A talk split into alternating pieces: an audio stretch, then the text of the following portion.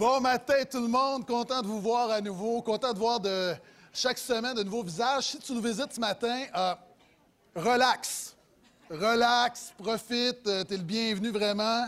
Euh, fais comme chez vous et souvent, je me souviens la première fois j'ai mis les pieds dans une église, tu es intimidé, tu regardes et tu as l'impression que tout le monde sait que tu es là pour la première fois. Personne ne le sait parce que y a beaucoup de gens qui sont là pour la première fois. Donc, sois à l'aise, respire par le nez, ça va bien aller. Également content de voir des gens qui sont ici, et, ça me touche, hein, depuis 20 ans, 25 ans. Et est-ce que des gens, vous êtes à l'Église ici, vous venez à l'Église depuis, on va dire 20 ans et plus, levez la main. Wow! Wow! Je pense que les autres, ça mérite une main d'applaudissement.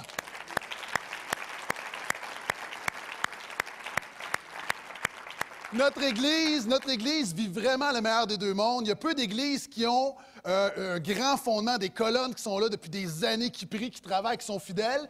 Et en même temps, il y a tout un renouvellement qui se passe? Donc, euh, moi, je dis merci Seigneur de ce qu'il est en train de faire dans notre Église.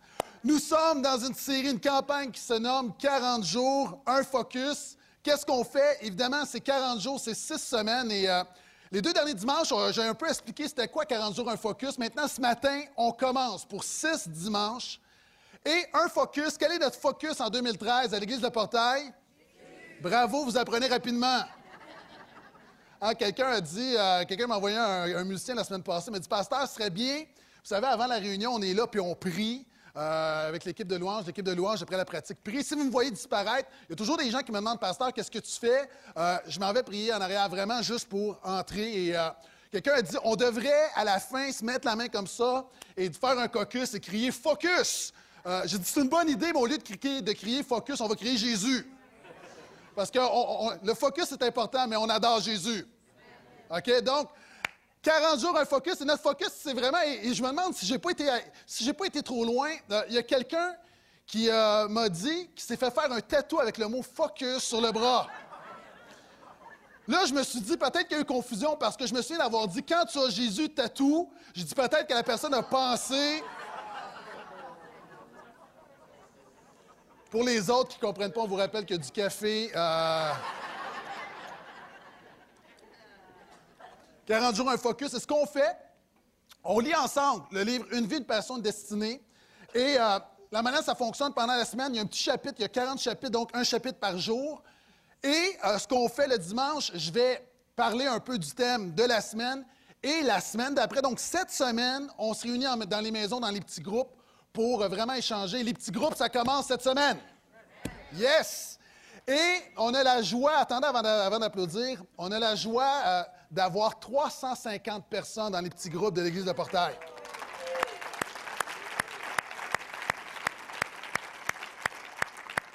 Donc, 350 personnes qui sont dans les petits groupes. On a environ 400 inscriptions. Et il y a des gens, vous êtes ici ce matin, vous êtes inscrits, vous n'avez pas pu être là parce que mardi, on a une soirée où on a formé les groupes. Et en passant, parenthèse, euh, quelle belle soirée, hein, mardi? vous savez, quand en tant que pasteur, on lance des choses, Dieu nous met des choses à cœur, des nouvelles orientations, une vision, euh, c'est toujours un pas de foi. C'est un peu comme Moïse, Seigneur, si tu ne viens pas avec moi, on n'ira pas. Et tu ne sais jamais si ça va marcher. Tu n'as jamais la garantie à 100% que c'est ça que tu dois faire tant que tu ne le fais pas. Et lorsque je voyais les, des centaines de personnes de mardi qui étaient là, qui jasaient, des gens qui ne se connaissaient pas, qui étaient assis, qui riaient ensemble, euh, je me suis dit, c'était vraiment la bonne chose à faire. Donc, euh, on est vraiment content. Ça commence cette semaine. Si vous êtes inscrit ou vous voulez participer à un petit groupe, vous pouvez, vous avez, on a tous nos petits groupes. Plusieurs sont complets. Il y en a qui, euh, qui restent encore de la place, donc il y a de la place pour tout le monde. Vous pouvez aller sur notre site Internet, donc www.égliseLeportail.com, dans la section ministère Petits groupes. Sur Facebook, on est également très présent sur Facebook, donc via la page de l'Église, Église Le Portail. Euh, ou encore, nous avons fait aussi une page spéciale qui se nomme 40 jours, un focus, où tous les détails sont là. Donc, vous avez trois sources d'informations qui vont vous amener euh, au petit groupe pour savoir où il y a encore, s'il y a un groupe près de chez vous. Probablement, on en a partout dans la région. Donc, ça commence. Cela étant dit, cela étant dit, euh, une des questions qu'on me posée, c'est Pasteur, c'est bien beau les petits groupes, mais j'ai l'impression qu'il y a moins de prières à l'Église de Portail depuis qu'on a arrêté les puissants mardis. Vous savez, on a eu pendant quelques temps une réunion de prière le mardi à 19 h et euh, c'était vraiment une, vraiment, Dieu nous a bénis au travers de cette réunion. Et des gens se posent la question, c'est bien les petits groupes, mais est-ce qu'on n'est pas en train de favoriser la communion au détriment de la prière? Maintenant, il faut regarder, on a lancé les petits groupes pour avoir plus de prières et je vais vous le démontrer. Par exemple, est-ce qu'on peut mettre le tableau, s'il vous plaît? Nous avions environ 80 personnes qui venaient à nos réunions de prière le mardi. Et après la louange j'ai un court partage qui, quelquefois, n'était pas nécessairement court, on avait 30 minutes environ de prière, vraiment de la prière pure. Donc, si on calcule, ça fait 2400. Maintenant, évidemment, on a arrêté la réunion de prière, mais regardez, avec 350 personnes qui vont prier en moyenne 15 minutes dans les petits groupes, il y a deux fois plus de prières à l'église de Portail. Est-ce que je peux entendre un vrai amène à ça? Souvent de fois, avec une, réunion de prière, c'est jamais bien de l'arrêter. Il y a un symbole très fort là-dedans. Mais il faut aller plus loin que les symboles et regarder la réalité des choses. Et les petits groupes nous permettent d'avoir plus de prières et d'avoir un niveau de prière qu'on n'atteindrait jamais avec une seule réunion dans un endroit unique. Donc, c'est pourquoi. Et on a 350, mais imaginez le jour où il y a 800 personnes qui se réunissent dans les petits groupes. On va quadrupler à un moment donné, ça va être exponentiel. Donc, tout ça, oui, à la communion, mais on pense qu'il va y avoir plus de gens qui vont prier Jésus, et ça, c'est toujours bon pour l'Église et pour les croyants. Maintenant, il y a des gens, vous dites, et euh, toujours j'aime commencer avec quelques, régler quelques petites choses. Il y a des gens qui disent, moi, je ne peux pas participer. C'est correct, ce n'est pas une loi. Vous savez, euh, le 40 jours, c'est vraiment un coffre à outils qu'on vous offre. Donc, euh, il y a des gens, vous travaillez, vous avez un horaire serré, ça ne vous tente pas, c'est correct, vous avez le droit, il n'y a pas de problème. Et il y a des gens en même temps, peut-être vous, vous voulez participer, mais vous ne pouvez pas participer à un petit groupe. On vous, encourage simplement à faire les lectures. Je pense qu'il nous reste encore des livres à la librairie, et je rappelle, vous pouvez le trouver n'importe où, Amazon, euh, Renaud-Bré, euh, Archambault. Donc, vous pouvez faire les lectures si vous ne participez pas à un petit groupe, et le dimanche, vous allez voir un peu de quoi il en retourne. Et en même temps, euh, il est possible de ne pas participer à un petit groupe, de ne pas faire la lecture et de venir le dimanche et d'être béni quand même. Une des choses qu'on voulait éviter, c'est que le dimanche soit strictement sur les petits groupes. Évidemment, on va, je vais partager le thème de la semaine, mais quelqu'un qui vient pour la première fois ou quelqu'un qui ne participe pas au petit groupe ou qui n'a pas lu le livre, ça va être comme une réunion régulière du portail. C'est comme quand tu vas au cinéma, tu n'as pas besoin d'avoir lu le livre pour aller voir le film. Tu n'as pas besoin d'avoir lu le livre pour venir à l'église de portail et la réunion, ça va être une réunion ordinaire ou une réunion, on espère, par la grâce de Dieu, extraordinaire. Est-ce que vous êtes toujours là? Donc, dernière chose que je veux dire, euh, même si le dimanche, je vais, faire un, je vais faire référence au livre, je ne prêche pas le livre. Ce n'est pas un message de Rick Warren, c'est un message de Gaétan Brassard ce matin.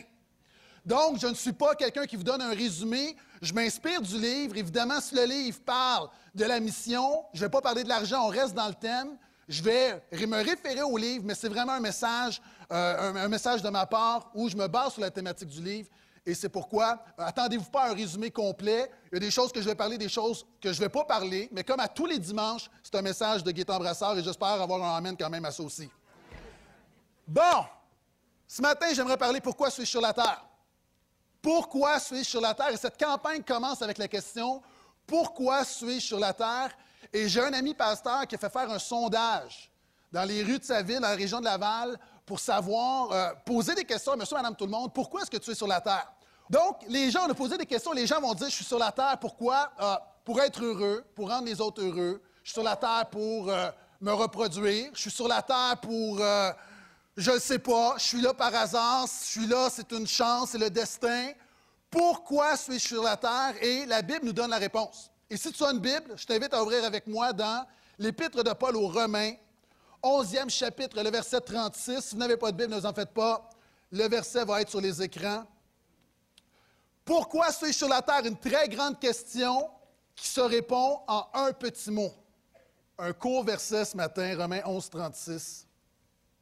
Et c'est un verset, vous savez, la Bible, quelquefois, là, là, de longs passages qui expliquent de profondes vérités. Et quelquefois, la Bible a aussi la capacité, en quelques mots, d'expliquer l'ensemble du message de la Bible de notre raison d'être sur terre. Romains 11, 36. La Bible nous dit Tout est de lui, par lui et pour lui. À lui la gloire pour toujours. Amen. Pourquoi est-ce que tu es sur la terre? La réponse tient en un mot, Dieu. Tu es là à cause de Dieu et tu es là pour Dieu. Est-ce que je peux entendre un autre amène à ça? Maintenant, quand la Bible parle de lui, elle parle de qui? Elle parle de Dieu. Vous savez, si on étudie le nombre de fois que la Bible parle de lui, sans nécessairement toujours le nommer, euh, je me rappelle quand euh, j'ai donné ma vie à Jésus, c'était dans le cadre d'une grande conférence jeunesse, et le thème était Vivre pour lui. Et j'étais tellement touché. Euh, vous savez, il y avait, il y avait des t-shirts, des casquettes, Vivre pour lui. Et là, moi, je voulais m'afficher. Et là, je me suis dit, je vais arriver à l'école avec mon chandail, Vivre pour lui. Et là, j'ai réfléchi. Si ça peut porter à confusion. Vivre pour lui, maintenant, tu dois voir dans le verset, quand on parle que tout a été créé pour lui, on parle de Jésus, en lui, Jésus, et par Jésus. Est-ce que je peux entendre un autre Amen? Maintenant, j'aimerais, avec un acrostiche, t'expliquer quatre choses. Ce verset nous enseigne quatre choses sur Dieu et sur ta raison d'être sur la terre. Donc, on a le mot Dieu, quatre vérités, une qui commence par D, une par I, une par E, et la troisième par... Vous êtes très bon en français. Tout est de lui. Tout est de lui. Première chose, le départ de ta vie, c'est Dieu. Première chose, là, tout commence avec Dieu. Tout est de lui. Tu dis, oui, mais moi, je suis ici ce matin, je suis ici par curiosité, je ne crois pas en Dieu. Euh, ma femme m'a forcé de venir à l'église ce matin, puis je le fais pour lui faire plaisir. Euh, peu importe que tu crois en Dieu ou pas, tout vient de lui, ta vie commence avec lui. Que tu le reconnaisses ou pas, ta vie commence avec lui. Maintenant, des gens vont dire, oui, mais ça commence où mon histoire? Est-ce que ma vie commence quand j'ai mon diplôme et je débute ma carrière? Est-ce que ma vie commence quand je fonde un foyer? D'autres vont dire, non, non, ta vie commence à ta naissance. La Bible dit que c'est Dieu qui te fait sortir du ventre de ta mère. Mais tu dois même reculer, ta vie commence avant ça. La Bible dit et c'est Dieu qui parle alors que tu étais dans le ventre de ta mère, j'étais formé. Et même on peut reculer.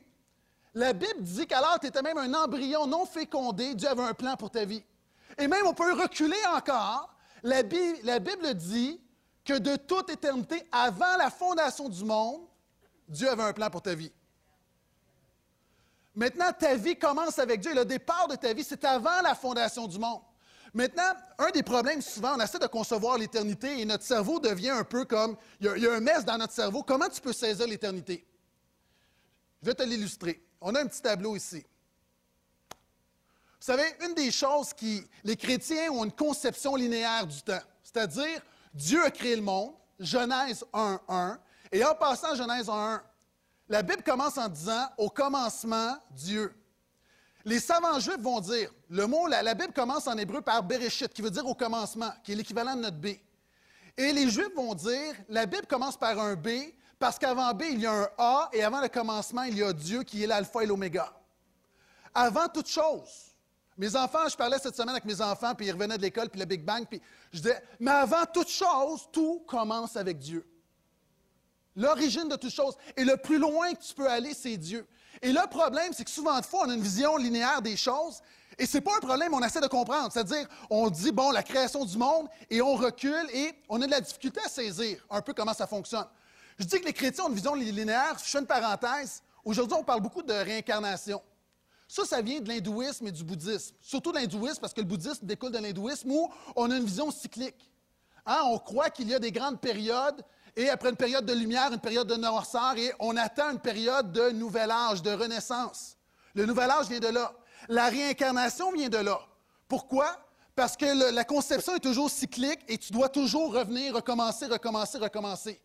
La Bible dénonce la réincarnation parce qu'elle dit il est donné aux hommes de mourir une seule fois, après quoi vient le jugement. Mon ami, tu as une chance sur la terre, tu n'en auras pas trois. Tu as une chance. Dieu t'a créé. Et si on remet le plan ici, on remet l'autre avant, s'il vous plaît. Au début, Dieu a créé toutes choses. Ça, c'est les éclairs. OK? Dieu a créé de toutes choses. Dans le milieu, dans le plan de Dieu, c'est la croix de Jésus. Et à la fin, c'est le ciel. Maintenant, on tente de comprendre, mais Dieu a pensé à moi où là-dedans? Maintenant, la Bible nous dit que pour le Seigneur, un jour est comme mille ans, mille ans est comme un jour. Dieu n'est pas dans une, dans une sphère linéaire, Dieu est dans l'éternité. Et c'est pourquoi, on remet l'autre image, la prochaine, Dieu est hors du temps. Et quand on essaie de comprendre comment Dieu a pu penser à moi avant la fondation du monde, il faut que tu comprennes que l'éternité, ce n'est pas juste quelque chose qui finit jamais, c'est une autre sphère et c'est quelque chose de grandiose de penser que dans l'éternité, mon Dieu a pensé à moi. Amen? Et en passant, petite parenthèse, et là, c'est pas, j'arrive pas qu'un verset, l'apôtre Paul, quelquefois, dit ce n'est pas euh, la Bible qui le dit, c'est moi qui le dis. Souvent, les gens disent Qu'est-ce qui arrive avec nos bien-aimés qui sont décédés? Petite parenthèse, on peut remettre l'image, s'il vous plaît. On se dit Bon, mais moi, j'ai mon épouse, j'ai mon mari, j'ai un enfant qui est décédé, puis il m'attend, puis souvent, on pense qu'il dort, puis ça va prendre combien de temps? Ma conviction, puis encore une fois, la Bible enseigne des choses d'une manière explicite, mais quelquefois, c'est juste comme par raisonnement. Ces gens-là sont dans l'éternité, ils ne sont pas dans le temps. Moi, je pense, si pour le Seigneur un jour est comme mille ans, mille est comme un jour, je pense que lorsque vous allez mourir, vous allez retrouver vos bien-aimés comme si c'était un clin d'œil. Je ne crois pas que nos bien-aimés sont là dans l'attente. Je pense que lorsqu'on arrive dans la sphère de l'éternité, tout le monde, on va arriver et on va se retrouver ensemble et on va, se réjouir dans la présence de Dieu. Et c'est une consolation parce a des gens qui disent Moi, ça fait 40 ans que j'ai perdu quelqu'un, mais encore une fois, dis-toi que cette personne-là est dans la dimension de l'éternité et c'est une autre sphère. Maintenant, je reprends. Est-ce que vous êtes toujours là? Maintenant, quelle est ta raison d'être? Si on veut connaître la raison d'être d'une chose, on doit regarder à son inventaire, à son fabricant, à celui qui l'a créé. Par exemple, voici des inventions particulières. Il y a quelqu'un qui a inventé un porte-poussière intégré à des souliers. Ça, c'est évident. On sait pas mal à quoi ça sert. Du moins, je pense. Deuxième image. Quelqu'un a inventé un protecteur de splashy. The Splashy Protector. On met l'autre image. Quelqu'un a inventé un sac Ziploc qui empêche les voleurs de prendre ton lunch au bureau. C'est un sac Ziploc qui a, du, qui a comme verre dessus, fait que les gens pensent que ton sandwich n'est pas bon, donc ils volent pas ton lunch. Il y a quelqu'un qui a pensé à ça quelque part. Ma meilleure. C'est quoi? The Baby Mop. Le slogan, c'est Alors que ton bébé s'amuse, laisse-le faire le ménage. Maintenant, on regarde ces choses absurdes et on se demande à quoi ça peut servir, mais souvent on le sait parce que l'inventeur nous le dit. Maintenant, tu te demandes quelle est l'utilité de ma vie? Dieu est ton créateur. Et si tu veux connaître la raison d'être de ta vie, tu dois regarder à Dieu. Tu dois regarder ce que Dieu dit. Et c'est pour ça, souvent fois, le problème, notre problème, c'est qu'on est tellement habitué de vivre sans Dieu que dans notre vie, c'est ma passion, mes ambitions, mes rêves, mes projets, moi, moi, moi, moi. Et à un moment donné, quand tu deviens chrétien, tu passes de l'égocentrisme au christocentrisme. Et en passant à une autre parenthèse, souvent même les chrétiens, on est comme ça. Avez-vous remarqué quand on lit l'Ancien Testament? Et dans mon cours, je vais en parler en passant, je parle de l'Ancien Testament. Le cours de livre historique commence mardi, le cours que je vais enseigner avec l'Institut de théologie pour la francophonie qui s'enseigne ici. Euh, ce matin, c'est le dernier moment pour vous inscrire. Et je vais en parler dans ce cours-là. Même les chrétiens, souvent de fois, on devient chrétien, mais on reste centré sur nous-mêmes. Et ça, ça se voit dans la manière qu'on interprète souvent les textes bibliques. Avez-vous remarqué, quand on regarde, par exemple, David et Goliath, on se prend tous pour David? Quand on regarde les héros de la Bible, les Esther, les Daniel, on se prend tous pour ces gens-là. Mais quand tu lis comme il faut les textes, les héros de ces temps-là, c'est pas Daniel, c'est pas Esther, c'est pas Néhémie, le héros, c'est toujours Dieu. Et en fait, la vraie histoire de David et Goliath, souvent nous on dit, moi je suis David. Et souvent on a entendu des messages des pasteurs qui disaient, puis je comprends, c'est correct, là, OK? Mais des gens qui disaient, oh, tu es un David, prends tes pierres et terrasse ton géant. La vraie affaire, c'est que personne n'est capable de terrasser ces géants. Tu as besoin que quelqu'un les terrasse à ta place et c'est Jésus qui l'a terrassé. Et la vraie histoire, c'est que le peuple de Dieu avait besoin d'un champion pour aller lutter pour eux. Et la vraie interprétation christocentrique de ce texte-là, c'est de dire que le vrai héros de l'histoire, c'est Jésus qui a vaincu le Goliath de ta vie. Et on peut faire l'exercice avec l'ensemble des textes de l'Ancien Testament. Et souvent de fois, c'est ça, on a besoin de comprendre que tout commence avec Dieu, mais que Dieu est le centre de toutes choses. Maintenant, pour y arriver, tu dois passer de la spéculation et dans la vidéo. On demande aux gens pourquoi est-ce que tu es sur la Terre? Et je, fais, je pourrais me promener ce matin, puis plusieurs personnes, on a chacun, on peut avoir notre théorie. Bien, je suis ici à cause de ça, à cause de ça, et on prend des chances, on spécule. Maintenant, une des choses qui est bien quand tu mets ta foi en Jésus, c'est que tu passes de la spéculation à la révélation. Tu passes de je pense que c'est peut-être de même à j'ai une conviction parce que Dieu le dit dans sa parole. On a posé différentes questions aux Québécois à savoir est-ce qu'ils croyaient en telle chose ou telle chose et telle chose. Et regardez le résultat. 70% des Québécois disent croire en Dieu.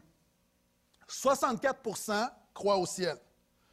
63% croient en Jésus. 56% croient aux anges. 45% croient à l'astrologie. Wow! Passant, si tu crois à l'astrologie, tu dis Ouais, mais moi, je suis signe lion, puis l'important, c'est pas que tu sois un signe lion, c'est que tu te confies dans le lion de Judas. Tu dis ah, Moi, je suis balance. Ah, moi, je suis balance. Je suis né au mois d'octobre, là, puis moi, là, avant, c'était Hey, hey, je suis balance. Aujourd'hui, j'ai rien à faire de ça parce que la balance de ma vie, c'est Jésus. Je peux continuer, hein, il y en a d'autres, je pense, OK? 41% des gens croient aux extraterrestres, 27% croient au diable. Il y a plus de gens qui croient en E.T. et Alien qu'en Satan. 24% des gens croient à l'enfer. Avez-vous remarqué? 64% des gens croient au ciel, mais ne croient pas à l'enfer. C'est comme si tu crois à la lumière, mais pas aux ténèbres. Hein, tu crois au froid, mais pas au chaud. Tu crois à l'extérieur, mais pas à l'intérieur. Ça ne fonctionne pas. La Bible dit, tout est de lui, tout a été créé par lui. Et c'est pourquoi tu dois passer de la spéculation à la révélation. Arrête de t'appuyer sur ce que tu penses ou ce que sur quelqu'un te dit que peut-être que c'était sur le câble. Commence à t'appuyer sur quelque chose de solide, la Bible. Et plus qu'on étudie la Bible en passant, parce qu'on entend tellement de choses, les gens disent Ah, la Bible, ça a été fait par des hommes, ça a été trafiqué. Puis moi, là, je parle avec des gens qui. Cette semaine, j'étais dans un cours, j'ai un professeur qui a un doctorat, c'est pas un croyant.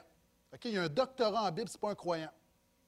Puis cette personne-là, malgré qu'elle ne soit pas croyante, va dire La Bible est un livre incroyable, il est magnifique, il est sublime. Et ces gens-là, là, les auteurs, je ne sais pas ce qui, leur est tombé dessus, moi, je sais, là. Mais je ne sais pas ce qui leur est tombé dessus, mais c'est comme, il y a un degré littéraire incroyable. mais c'est quoi ça? Ça, c'est l'inspiration de Dieu.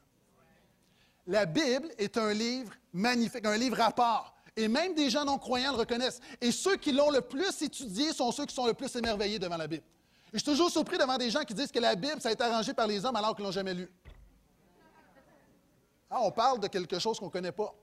Donc, tu as besoin, à chaque personne qui est devant moi, tu as besoin maintenant de commencer à t'appuyer sur ce que la Bible dit. Et la Bible dit que tout a été créé par Dieu. Maintenant, des gens vous dites, mais si tout vient de Dieu, moi là, je viens d'une famille dysfonctionnelle. Moi, j'ai été abusé. Pasteur Philippe en a parlé dans sa prière. Moi, j'ai été blessé. Moi, je suis malade. Moi, ma vie n'a pas été facile. Ma vie, là, ça a été pénible continuellement. Et là, tu me dis ce matin que tout vient de Dieu. Ce que je dis, c'est que Dieu est à l'origine de toutes choses. Dieu avait un plan pour ta vie. Dieu t'a créé. Mais Dieu, en ayant un plan pour ta vie, a tenu compte du fait qu'on était dans un monde pécheur, brisé, et Dieu avait un plan pour toi, et c'est pourquoi tu as besoin de Jésus dans ta vie.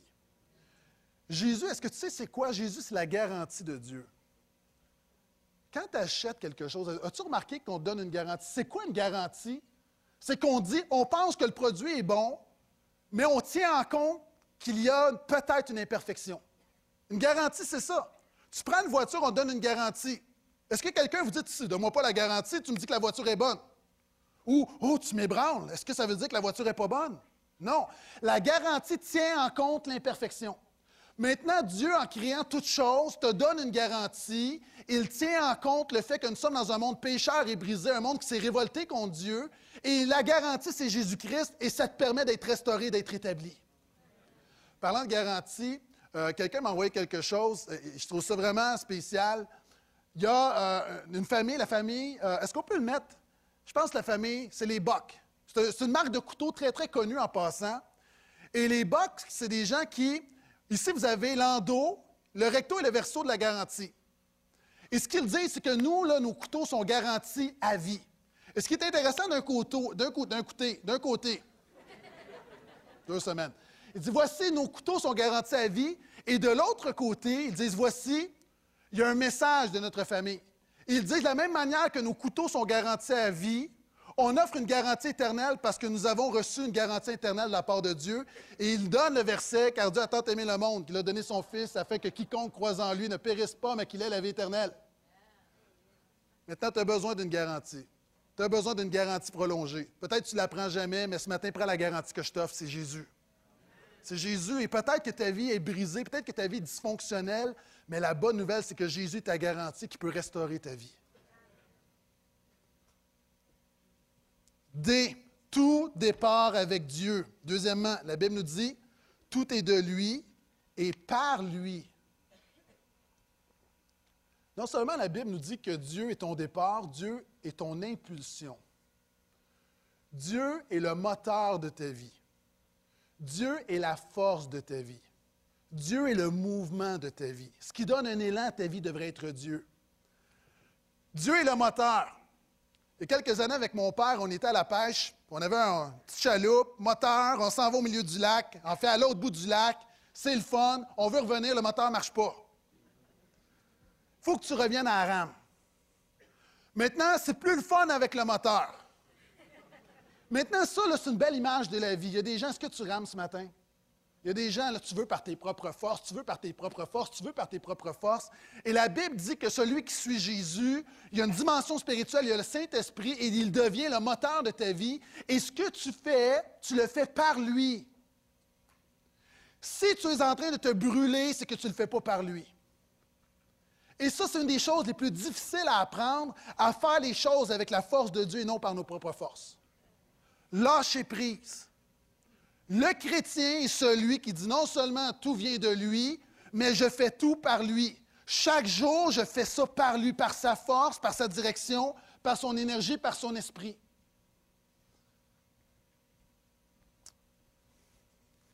Maintenant, je te pose la question ce matin, qu'est-ce qui te fait avancer? Et en passant, il y a des gens ici, vous avez commencé, quand tu as donné ta vie à Jésus, tu avais un moteur spirituel, puis pendant un bout de temps dans ta vie, ça avançait par lui. Et un peu comme nous, tu t'es ramassé à un moment donné dans ta vie, c'est passé quelque chose, et présentement, tu es en train de ramer. Tu as commencé par la grâce, et maintenant, tu es par les œuvres. Tu as commencé par lui, et maintenant, tu vis par toi. Maintenant, moi, je t'invite à revenir à Dieu qui est ton impulsion, à dire, Seigneur, montre-moi à faire les choses par toi-même. Montre-moi à abandonner. Montre-moi à me laisser guider. Montre-moi à m'appuyer, à me reposer sur toi. Maintenant, je te pose la question, qu'est-ce qui te fait avancer ce matin? Qu'est-ce qui te fait avancer dans la vie? Il y a quelqu'un qui a dit la chose suivante, écoute bien, c'est très profond. Ta religion est ce que tu fais avec ta solitude. Qu'est-ce que ça veut dire? Ta religion est ce que tu fais avec ta solitude. Tu veux savoir qu'est-ce qui te fait avancer? C'est simple. À quoi tu penses quand tu n'as rien à penser? Quand tu es dans le trafic, puis tu n'es pas omnibilé par le bureau, tu es juste, tu penses à rien. À quoi tu penses? Quand tu attends quelqu'un et que tu n'as rien à faire, tu n'es pas captivé, quelles sont les pensées qui viennent naturellement dans ton esprit? Quand tu attends l'autobus, c'est quoi les pensées qui viennent naturellement à ton esprit? Quand tu es juste assis, tu prends un café, tu relaxes, qu'est-ce qui est dans ta tête? Mais ce qui revient le plus souvent dans ta tête, c'est ce qui est ta religion, c'est ce qui est ton Dieu, puis c'est ce qui te fait avancer. Puis il y a des gens, ça peut être toutes sortes de choses. Ça peut être une personne, ça peut être une activité. Des gens, ça peut être la bouteille que tu vas ouvrir à la fin de la journée. Des gens, ça peut être le sexe. Des gens, ça peut être l'argent, ça peut être mon projet, ça peut être ta, gloire, ton succès. Peu importe, si tu veux trouver vraiment là ce qui te fait avancer, il faut que tu ailles dans tes derniers retranchements dans, dans ce moment-là. À l'Église, on pense à Jésus, c'est facile. Mais quand là, tu penses à rien, qu'est-ce qui est là? Qu'est-ce qui est dans l'abondance de ton cœur? Et ça, ça va te dire qu'est-ce qui te fait avancer. Et même si on va plus loin, il y a des gens ici, ce qui te fait avancer, parce que ce qui se cache derrière le sexe, les personnes, puis toutes ces choses-là, puis les activités, puis il y a quelque chose de profond, qui se cache derrière ça. Et il y a des gens ici, ce qui te fait avancer, c'est la culpabilité, c'est la colère, c'est le ressentiment, c'est plein de choses. J'en ai d'autres ici. C'est la convoitise, c'est la peur. C'est ça qui te fait avancer. Et là, vous allez dire non, mais c'est pas vrai. Ça ne nous fait pas avancer, c'est une énergie négative. Mais même une énergie négative est une énergie quand même. Et il y a des gens, on ne réalise pas, mais ce qui l'essence de ta vie, quelque chose qui est en train de t'empoisonner. Qu'est-ce qu'on a beaucoup parlé cette semaine d'une chose, le dopage. Lance Armstrong. Est-ce que vous savez qu'une des manières de se doper, c'est de se blesser? Les gens dans les, euh, les Jeux olympiques spéciaux, j'ai lu un article là-dessus où les gens qui, par exemple, les paraplégiques, pour se doper naturellement, ce qu'ils vont, faire, ils vont se briser un orteil. Maintenant, ils ne sentent pas parce qu'ils sont paralysés, mais ils vont se briser l'orteil. Par contre, leur corps va déclencher une dose d'adrénaline. Au niveau du sang, il y a comme il y a quelque chose qui passe. Et ça va augmenter leur performance. Maintenant, quelque chose de négatif qui va les faire avancer. Et il y a plein de gens qui sont devant moi, il y a quelque chose de négatif qui te fait avancer. Maintenant, la bonne nouvelle, c'est que Dieu va être ton énergie, Dieu va être ton essence. Dieu veut le faire par toi. Et au travers toi. Est-ce que vous êtes toujours là? Tout est de lui, par lui et pour lui. Non seulement Dieu est le départ de ta vie, Dieu est l'impulsion de ta vie, Dieu est l'extrémité de ta vie. Ta vie commence avec Dieu, ta vie est soutenue par Dieu, mais ultimement, ta vie, tu vas rendre compte à Dieu. Est-ce que quelqu'un ici, vous avez déjà loué une voiture, une voiture à long terme, pendant quelques années? OK, j'ai eu peur. Moi, j'ai loué une voiture pendant cinq ans. C'est génial parce que pendant cinq ans, que tu la laves ou pas, tu peux faire ce que tu veux. Tu peux manger des chips, des biscuits, tu peux laisser traîner. moi, j'ai une mauvaise habitude. Euh, je consomme des choses sur le devant, puis euh, ce qui reste, je l'envoie à l'arrière. là, mes enfants sont insultés parce qu'il y a des bananes qui traînent, des. Il faut, faut, que j'aie des défauts quand même, OK? Et là, ma fille dit, mes amis, quand, parce que j'ai fait un livre aux filles, puis là, ah, mes amis disent que ton auto, là, ça pue, puis. Euh, bon, là, j'essaie de m'améliorer, mais je peux faire ce que je veux et je peux la laver avec soin. De quelques fois, j'ai comme un moment de regain où je la lave, je la cire, et là, ça dure trois jours. Mais que tu fasses ce que tu veux, la voiture ne t'appartient pas. Au bout de la ligne, quand tu regardes sur tes plaques, la voiture n'est pas à toi. C'est la même chose avec ta vie. Tu peux faire ce que tu veux de ta vie, mais au bout de la ligne, ta vie n'est pas à toi. C'est ce qui arrive? À un moment donné, il y a un délai, puis tu dois rendre la voiture. Et savez-vous ce qui est paniquant quand tu rends la voiture? Parce qu'on va évaluer la voiture. Et si la, voiture est mal entretenue, tu vas devoir payer pour qu'on la remette. Et là, on va regarder, on va regarder les scratchs. Puis si les pneus sont usés, il faut que tu mettes des pneus qui ont de l'allure. Et là, on va remettre la voiture. Et maintenant, tu peux faire ce que tu veux pendant cinq ans, mais à un moment donné, tu dois payer. Maintenant, tu peux faire ce que tu veux pendant ta vie qui va durer peut-être 90 ans, 100 ans, mais à un moment donné, le fait que tu vis sans Dieu, quelqu'un doit payer. La bonne nouvelle, c'est que Jésus a payé à ta place. Ça, c'est la bonne nouvelle. Maintenant, tu dois, moi, pour, pour pouvoir bénéficier de ça, moi, je me, la dernière fois, quand j'ai loué une voiture, j'ai fait quelque chose. Moi, je ne suis pas très, très fort, les, les garanties prolongées, mais j'avais une protection, une assurance. On m'a dit, vous payez quelques dollars de plus par mois et après cinq ans, peu importe l'état de la voiture, c'est correct, c'est comme vous êtes protégé. Je disais, ça c'est intéressant. Et quand j'ai été porter ma voiture, ma voiture était scratchée, était pas. Mais j'étais hyper confiant. Je suis protégé. Et alors que je vais arriver dans l'éternité devant Dieu et que je vais être conscient de tous mes péchés, mes failles, mes chutes, je vais être confiant parce que je suis protégé en Jésus. La Bible nous dit dans 1 euh, Jean, cinquième chapitre, celui qui a le Fils a la vie. Celui qui n'a pas le Fils n'a pas la vie. Celui qui a la table a la bouteille d'eau. C'est la même chose. Tu dis, tu veux la vie éternelle, tu cours après la vie. T'as-tu Jésus? Inquiétez-vous pas, ça va bien, je m'entraîne, OK?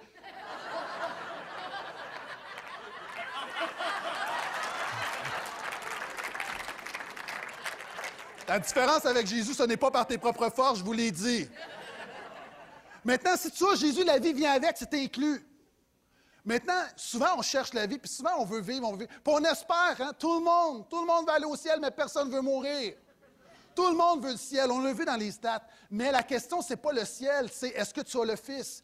Est-ce que tu as le Fils Et si tu as le Fils, tu as sa croix. Et si tu as sa croix, tu as le pardon pour tes péchés. Et tu as le fait que le prix est payé. Et le fait que tu es réconcilié avec Dieu. Et le fait que la mort est brisée. Et si tu as le Fils, tu as la vie éternelle.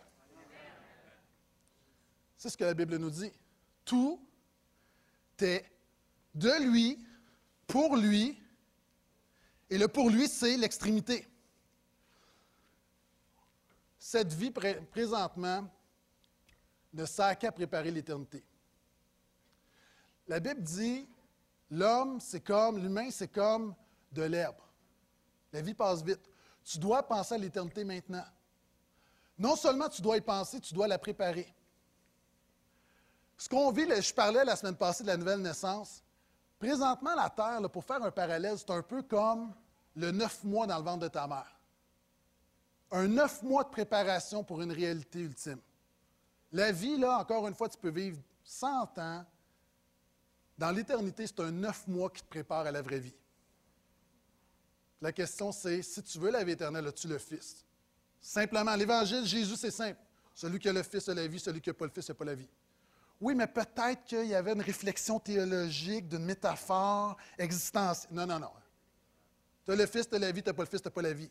That's it, that's all, that's enough. Ça, c'est pas de l'hébreu, c'est de l'anglais. Et ultimement, est-ce qu'on peut mettre l'image? Quand tu n'as pas la vie, tu as quoi? Voyez-vous, tu es, hors du plan de Dieu. Tu es hors de Dieu. Et la Bible a un mot pour ça, c'est l'enfer. Et c'est pour ça que c'est tellement important, puis que le message de Jésus est tellement important, parce que ça a une influence éternelle. Ce n'est pas quelque chose, des fois tu peux dire, bon, mais OK, je vais passer au travers, ça va durer un mois, ça va être un mois difficile, mais après un mois, ça va être fait. Non, L'éternité, ça n'arrête pas, c'est à jamais. Et c'est pourquoi le message de Jésus est super important. Et la Bible nous dit que tout est pour lui. Il est l'extrémité de ta vie. Dieu est l'extrémité de ta vie. Quelqu'un a dit, Jésus est la source de la grâce, le résumé de la grâce et la manifestation de la grâce. C'est quoi donner la gloire à Dieu? C'est suivre Jésus. C'est l'aimer c'est de vivre par lui. Maintenant, l'utilité de ta vie est là-dedans. La Bible dit que la création donne gloire à Dieu. Quand l'oiseau vole, il donne gloire à Dieu. Quand le poisson nage, il donne gloire à Dieu. Et quand l'humain est connecté avec Dieu, c'est là que tu donnes gloire à Dieu. Et le verset nous dit, tout est de lui, par lui, pour lui, à lui la gloire pour toujours. Amen. L'Amen est vraiment intéressant parce que le mot Amen veut dire vérité, veut dire c'est vrai. Quand quelqu'un parle, tu dis hey, c'est vrai ça. C'est ça, Amen. Et le verset termine en disant Amen. C'est-à-dire, à lui la gloire pour toujours. Dans toute la création, il y a une créature sur terre qui a le choix de glorifier Dieu ou non. C'est nous, c'est l'être humain. Et l'Amen est important parce que l'Amen, c'est ta décision, c'est que tu dis, c'est vrai ça, oui. Je veux vivre pour lui. Je reconnais que Dieu est mon départ, que Dieu est mon impulsion. Je reconnais que Dieu est l'extrémité de ma vie et je reconnais que l'utilité de ma vie est en Dieu. Une vie sans Dieu, c'est une vie inutile. Tu peux faire du bon, des bonnes œuvres, tu peux aider des gens, mais dans l'éternité, ça va s'arrêter là. Maintenant, je vous ai dit que volontairement, je voulais être plus court ce matin. Il nous reste encore quelques minutes et j'aimerais qu'on termine en donnant gloire à Dieu. La Bible dit que donner gloire à Dieu, c'est plus que de la louange, c'est notre vie. Mais je pense que une des manières de débuter, c'est de donner gloire à Dieu. Et ce matin, je veux t'inviter. Je veux t'inviter à, sortir de ton banc et à venir ici me rejoindre. Qui que tu sois, que ce soit pour la première fois que tu dis, moi, je veux suivre Jésus, peut-être que ce matin, tu veux renouveler ton engagement avec le Seigneur. Peut-être que tu dis, en 2013, je veux, donner gloire à ton nom. Peu importe les motivations, j'aimerais qu'on puisse s'avancer et chanter quelques chants qui disent Seigneur, je te donne gloire. À toi la gloire. Et lorsqu'on fait ça, on reconnaît tout ce que j'ai mentionné. Et ça nous permet de recevoir la force de Dieu et de vivre par lui. Amen.